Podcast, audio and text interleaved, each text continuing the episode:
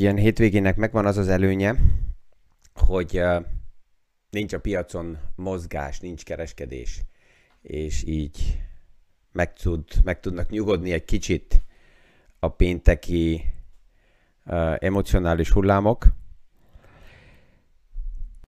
Mi is aktuális pénzpiaci témákról, összefüggésekről beszélgetünk. Gazdaságról érthetően János Zsoltal. Üdvözlünk mindenkit a mai PFS Kávézac podcaston. Uh, mivel is kezdjem? Um, kezdjük egyszer a fekete felhőkkel. A múlt héten, már a hét elejétől kezdve ugye hallottuk azt, hogy um, na ja, egy pár egy pár szelecske formája elindulóba van. Legelőször Jamie Diamond, a JP Morgan CEO-ja a konferencián kijelentette, hogy vannak, vannak felhők, amiből több is lehet. Aztán hétközben Goldman Sachs vezetője kijött azzal a kijelentéssel, hogy egy beispillós, tehát egy példátlan, összehasonlíthatatlan sok jöhet a, a piacokra. Már nem is tudom, hogy a múlt hét eleje, vagy az előtt való hét vége, mikor Elon Musk egy uh, felépésénél azt mondta, hogy nincs jó érzése, és, és Tesla le fog építeni munkahelyeket, azután aztán korrigálták egyből, hogy csak az adminisztrációba és csak a központba, mert alapjába Tesla tovább növekedni szeretne, és a múlt héten alapjában az sem új meglepetés volt, mert ezt már, ezt már vártuk, lehetett látni, hogy akkor jön az Európai Központi Bank, és meg bejelenti az első kamat lépést, ami még nem történt meg, de ezután történni fog. Ami abból a szempontból, amit most próbálnak a központi bankok pozícionálni, hogy az inflációt azt a kamat emeléssel próbálják kezelni, ebből a szempontból jó, hogy az Európai Központi Bank lépett, a tőkepiacnak ez rövid időre egyelőre nem tetszik. Na most a fő kérdés az, hogy, hogy egyáltalán hol állunk. Tehát, hogyha ezt próbálja valaki megnézni, hogy milyen szinten áll aktuális a piac, akkor ezt, ha próbáljuk valahova helyezni, akkor az elmúlt száz év alatt a Standard Poor's Indexnek az aktuális piaci fejlődése, eseménye a, negy, negatív, a negyedik leg, legerősebb a piaci korrekció, Um, 1932 a nagy depresszió lenne nagyobb, a második világháború uh, kitörése, ugye 1940, majd uh, Vietnám kitörése 1970 körül. Tehát, ha megnézzük, akkor, akkor érdekes közönségbe kerül a 2022-es év, és egy pár elemző így próbálja keresni, hogy hol lehet az egész témának emocionálisan így a, a vége, és itt össze lehetne ezt azzal foglalni, hogy no, no fun till Fed done. Tehát addig, amíg a Fed nem fejezte be a kamatemelési folyamatát, addig egyelőre buli élvezet olyan gyorsan nem fog visszatérni körülbelül egy hónappal ezelőtt az amerikai Fed, um, J. Powell ugye kijelentette azt is, hogy a valószínűsége annak, hogy egy soft landing nem fog sikerülni, az növekszik. És, és ez persze, hogy a tőkepiacnak, a tőzsdének azért egy provokáns kijelentés, mert az a meggyőződés, hogy az amerikai központi bank nem fogja engedni, hogy a tőzsde nagyon erősen zuhanjon, és akár kemény landolás legyen. Ez a meggyőződés engedi, hogy menjen tovább a parti, de pont ezt a parti hangulatot szeretnék kivenni a Fed a piacokból. És a kérdés mindig az, hogy mennyi az a, az a reménytőke még a piacba, amelyik azért van benne, hogy reméli, hogy minden helyre fog állni. Amikor ez a reménytőke is vagy teljesen már eltűnt, vagy nagyon-nagyon lecsökkent, akkor vannak esélyek. Miért? Hát azért, mert a reménytőke az, amelyik egy következő eladási hullámot indít el. A, az, az észszerű, a józan a tőke az, az, az ez a menekülési kérdése nem foglalkozik. És ezt, ezt mindig ugye nehéz megállapítani, hogy a piacban mennyi az a rész, ami még remény benne. A, a sok fekete felhő között egy hang azért megjelent, ezt mindenki eldöntheti, hogy ez, ez minek a hangja, a reménynek, vagy a, a józan észnek. Katie Wood. És azt mondja, hogy megnézett egy pár uh, uh, résztvevőt, piac résztvevőt, egy pár részvényt, és 2026-ra, oké, okay, ez nem hónap-hónap után, hanem még van egy idő addig, 2026-ra egy pár uh, aktuális technikai uh, vagy technológiai szektorba jegyzett céget 13-szoros árfolyammal lát. Ez most lehetne ilyen kényszeroptimizmus is, de ezt mindenki saját maga kell eldöntse, hogy, hogy ez hogy látja. Tehát Katie Wood nagyon bullish, ha megnézzük, akkor, akkor a nagy hedge fundok azok, azok short pozíciókba mennek bele, körülbelül 250 milliárd az az érték, ami pillanatnyilag be van, be van short, shortolva. És a put-call ratio, tehát a, a, az eladás és a, az emelkedő piacra fogadó opcióknak az aránya az nagyon negatív, ami alapjában egy, egy kontraindikátor, ami azt jelenti, hogy amikor ez ilyen szinten van, akkor már nem vagyunk mi messze a mélyponttól.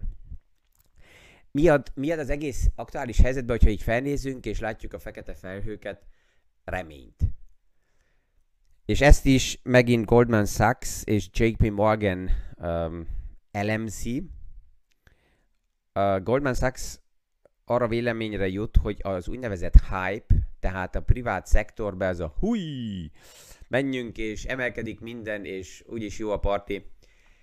Um, ez a hype lejárt. Tehát a meme részvények hype-ja, a GameStop hype, ezek, ezek lecsel, lecsillapodtak. Ezt abból is lehet látni, hogy például a, a podcastokra az agresszív um, támadó visszajelzések azok, azok nagyon lecsökkentek. Vagy azért, mert akik így bekattantak az elmúlt egy-két évbe, és azt hitték, hogy most minden más, azok már eltűntek a piacokról, vagy jobb esetben megtanulták az, alá, az alázad leckéjét, hogy, hogy nem, nem egyirányú a, a piac, és minden hozzá tartozik a piacba, a kilengések.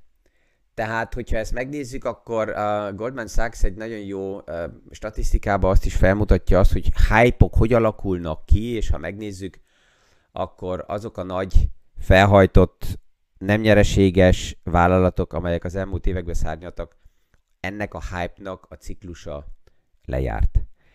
Kolánovics JP Morgan-től egy pár nappal ezelőtt egy elemzésébe, ugye olyan kvant um, elemző és technikai háttereket néz meg. Hozzá kell mindig mondani, hogy sem technikai elemzések, sem uh, kvant elemzések, sem ad, nagy adatbázisok elemzései nem garanciák arra, hogy bizonyos szinten megáll a piac.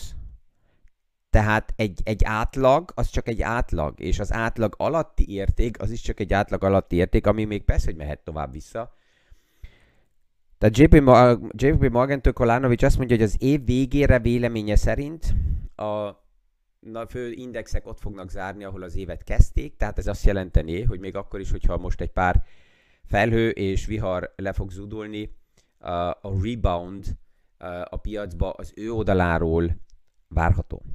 Mind, mindig. Ezeket nagyon-nagyon érdemes kívülről kezelni, és hogyha valaki így belehallgat, ebbe, hogy mit hall, akkor legelőször saját magát kell meghallgassa, hogy mi az első gondolata, hogy remélem, hogy igaza van Kolánovicsnak, és akkor, hogyha az megvolt, akkor minél hamarabb én, ha lehet plusz-minusz nullánál kiszállok. Mi, mi az első reflex gondolat? Vagy pedig, juhú, akkor itt megvan a lehetőségek, akkor átcsoportosítani, és mindent ide, mert akkor mélyponton vagyunk, és erről mehetünk felfele. Tehát tovább is azt kell jelezzem, vagy azt, azt próbálom összefoglalni, hogy mindegy, hogy a piac hova fejlődik, sem a pánik, sem a kapzsiság az aktuális helyzetbe nem jó tanácsadó, hanem folyamatosan inkább megnézni, hogy hogy néznek ki az alapstratégiák a portfólióba, és az, aki reméli, hogy most az év végéig például visszakerülnek az árfolyamok az év elejei szintre, ott azt kell mondjam, hogy neki itt keresni valója úgy sincs. Tehát ott már alapjába öm, a fő probléma, hogy nem volt érdemes túl rövid idősávval jönni, és most jött éppen eszembe, hogy körülbelül egy fél évvel ezelőtt, amikor egy osztrák diványbeszélgetésbe beszélgettünk Mátinnal, akkor az, az került szóba, hogy minél erősebben emelkednek a piacok, annál inkább az ideális befektetési idősávot nem rövidíteni, hanem hosszabbítani kell. Miért? Hát azért, mert hogyha a magasabb szintről egy korrekció bejön a piacba, akkor ezt a korrekciót még pluszba az alap idősávomba be kell tegyem, hogy ezt kibírjam, és a likviditásomnak ez megfelelő legyen. Um, az teljesen tiszta és logikus, hogy emelkedő árfolyamoknál az a millió, az a hangulat, amiben egyszerűbb vásárolni, az jobb. De nem észszerű, mint drágábban és drágábban vásárolni. Csökkenő árfolyamokba belevásárolni észszerű, de nem egyszerű.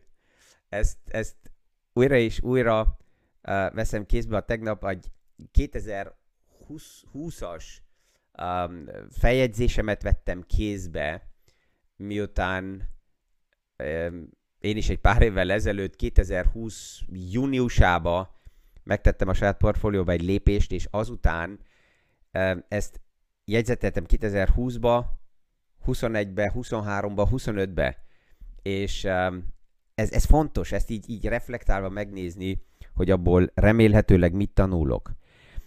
lesz, lesz újra olyan időszak, amikor uh, szárnyalni fognak a piacok, és amikor visszapillantó tükörből nézve felmerül az a kérdés, hogy akkor miért nem vásároltam, amikor mélyek voltak az árfolyamok. És erre van egy egyszerű válasz.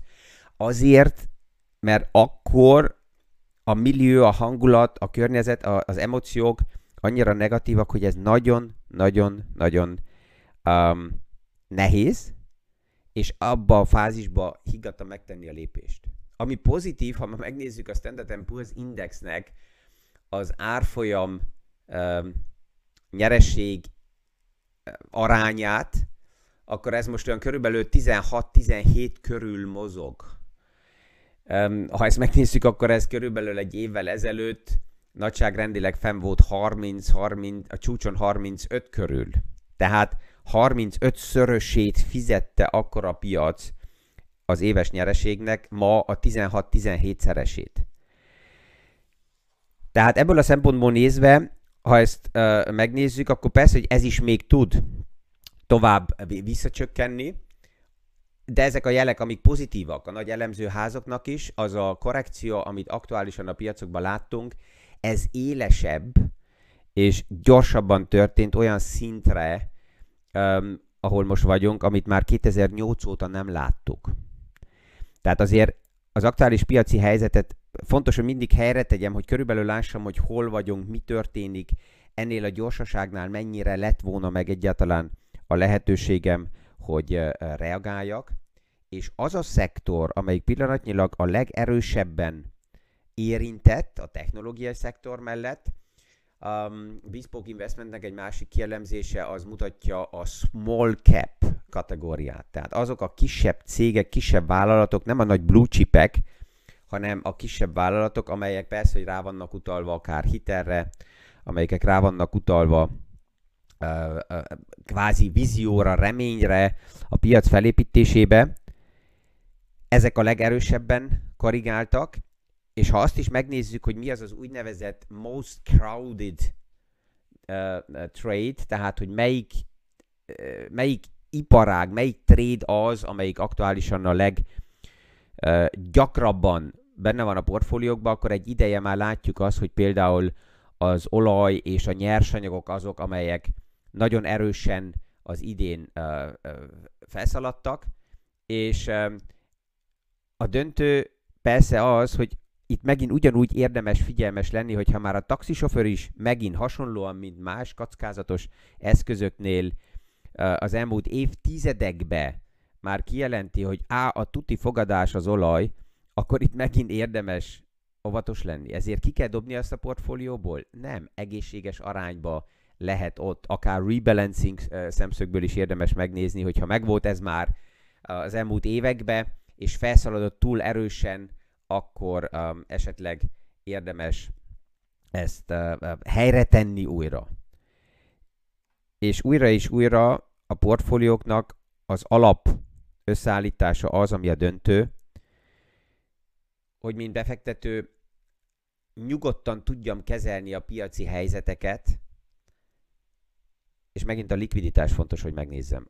Ami előtt egy döntés hozok a portfólióba, azelőtt mindig arra figyelni, hogy hogy néz ki a likviditásom az év végéig, a következő évre, hogy néz ki a cash flow, hogy néz ki a munkahelyem, és azután mindig azzal a kérdéssel foglalkozni, hogy mit teszek a portfóliómmal, és hogy állítom össze a következő lépéseket. Tehát ezt a, ezt a hullámot, amit most aktuálisan látunk, ezt az, az utolsó inflációs számok uh, indították el, mert a piac nagyon-nagyon erősen remélte azt, hogy az inflációnak a csúcsát, a tetejét e- láttuk, és most már esetleg stagnál ezen a szinten, és vissza fog csökkenni. De a múlt heti számok azt mutatták, és ez is csak egy visszapillantó infláció, hogy májusban magasabb volt az infláció, ez alapjában, hogyha visszapillantó tükörben nézzük meg az inflációt, az még nem annyira veszélyes, mert ez nem az előre tekintett infláció elvárás. Amikor az infláció elvárás kezd növekedni, akkor az jobb, jóval kritikusabb, mert ez vált ki a fogyasztóknak ugye a lépéseibe, a viselkedésébe olyan, olyan lépéseket, ami nem tetszik a piacnak, és ezt a múlt héten is már beszéltük, hogy a, a fogyasztónak az a, az a viselkedése, legalábbis, hogyha most az amerikai piacot megnézzük, amelyik a vásárló erőre utal, az persze, hogy visszacsökkent. Tehát az a megtakarítási ráta, hogy mennyit tesz félre az amerikai uh, fogyasztó, és mennyi likviditás áll rendelkezésére, hogy vásároljon, az nagyon erősen visszacsökkent. Kiértékelés van előttem, és ha megnézzük, akkor itt ez, ezt a szintet ott valahol 2000 9 körül kell keressük, hogy olyan szintre visszacsökkent, és ehhez párhuzamosan ugrott a hitelkártyák um, terhelése, a hitelkártyákon keresztül finanszírozott likviditás, ami azt jelenti, hogy a fogyasztó szubvencionálja egyelőre még a, a vásárlást a hitelkártyákon keresztül, és ez, ez egy jó ideig, ez jó, ilyen pufferek szükségesek, mert itt kvázi azon keresztül, hogy a, a, a, a fogyasztó ezt megcsinálja, segít a központi bankoknak, mert ugye a központi bankok ugyanezzel, hitellel, likviditással csak akkor kell a piacokba fellépjenek, ha a fogyasztó teljesen megáll, és a fogyasztó nem növeli a hitelállományt.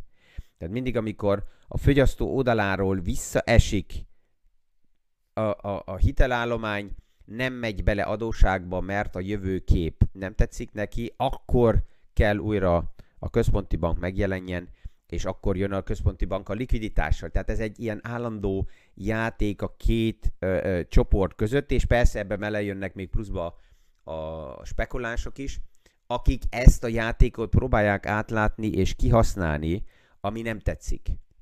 Főleg az amerikai központi banknak, hogyha azt látja, hogy a tőkepiac a tőzsde fogad arra a következő kvázi belátható lépésre, ami jöhetne esetleg a központi bank oldaláról. Ezzel így egy érdekes hétbe megyünk most bele, unalmas nem lesz, mert um, közeledik az amerikai Fednek a következő gyűlése, ahol az lesz a fő kérdés, hogy most 0,5 vagy akár 0,75 kamatlépés fog megtörténni. Ezzel kezd most a piac foglalkozni. Um, ezen a héten lényeges opciók járnak le, az ugye mindig a, a hónapnak a második hetébe, és ez meg tudja mozgatni a piacot, tehát unalmas nem lesz.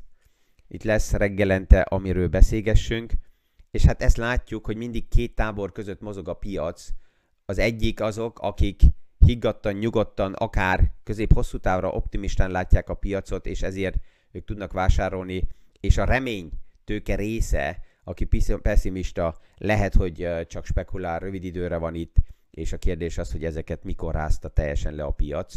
Egy összefoglalható, azon a szinten, amin most vagyunk, ha valaki portfóliót épít fel, azzal a kérdéssel foglalkozni, hogy túl drágán vásároltam, eh, ahhoz képest, ami egy évvel ezelőtt volt, azzal a kérdéssel nem kell foglalkozzak, mert láthatóan jóval kedvezően tudok venni. Ezzel remélem, hogy ma is ez pár inspiráló gondolat mindenkinek a saját portfóliójához, a következő beszélgetéshez a tanácsadóval, és hát van néha hallgató is, aki jelzi, hogy mit csináljon, hogyha az az érzése, hogy ő többet tud, és jó, több a belátása a piacokban, mint az ő tanácsadójának, hát akkor ott is meg lehetne a lehetőség lépésekre, vagy a tanácsadónak javasolni, hogy mit hallgasson meg, hogy egy kicsit tájékozottabb legyen, vagy mind ügyfél a lépéseket megtenni. Ezzel ma is. Kellemes napot mindenkinek, sikeres hetet. Viszonhallásra a hónap reggeli PFS Kávézat podcastig. Mi is aktuális pénzpiaci témákról, összefüggésekről beszélgetünk. Gazdaságról érthetően János Zsoltal. Üdvözlünk mindenkit a mai PFS Kávézac podcaston!